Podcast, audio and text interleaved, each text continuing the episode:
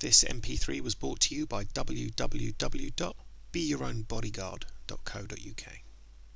This MP3 is going to address domestic violence. So before we get started, let's look at some stats. It's estimated that 6 million women will suffer some form of domestic abuse. Two women will die a week directly from domestic abuse. A woman on average will be attacked 37 times before they're reported to the police. And let's not forget, this isn't just about women. Male domestic abuse, male victim domestic abuse, is on the increase at an alarming rate as well although that could possibly be due to different reporting. Now, these stats clearly show the need for the learning of self protection skills. I didn't say martial arts, I said self protection skills. Now, we've been working tirelessly over the last few years with groups on producing training programs that assist individuals caught up in a vicious circle of domestic violence that is continually corroding our society. We've written this article as we wish to highlight the enormous issue that confronts us and why defending yourself in a domestic violence situation is so much more different from defending yourself outside a pub or a nightclub fight on a Saturday night. At this point in the article, it's important to appreciate that the stats above are believed to be only a small percentage of the true figures, and it's believed that millions of incidents are not reported for whatever reason. We must also appreciate that domestic abuse is not always just physical. One of the biggest hurdles to overcome in any violent encounter is the psychological trauma that the incident will invariably incur.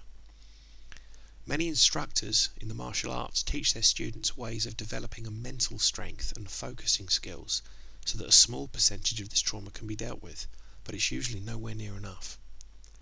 The single biggest difference between general self protection against a stranger and against somebody we know is that there is an emotional contact between parties.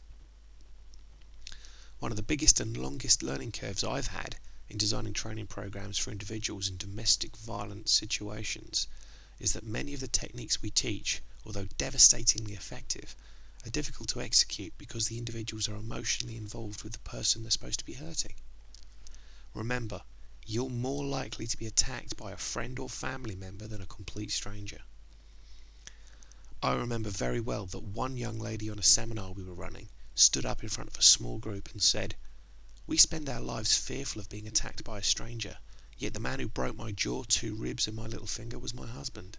This was somebody I was supposed to trust. Each and every one of us build good relationships with people that so often will be the very people that physically hurt us. The physical self protection skills we learn in our local martial arts classes will install the confidence we need to deal with some scenarios but nothing can prepare you for the pure disbelief and shock of being attacked by a loved one.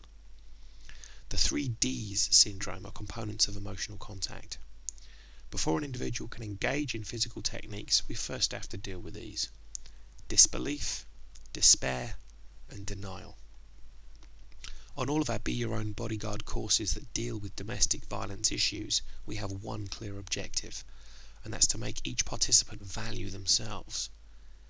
Coupled with the normal physical and psychological training drills, we attack the emotional contact issue head on.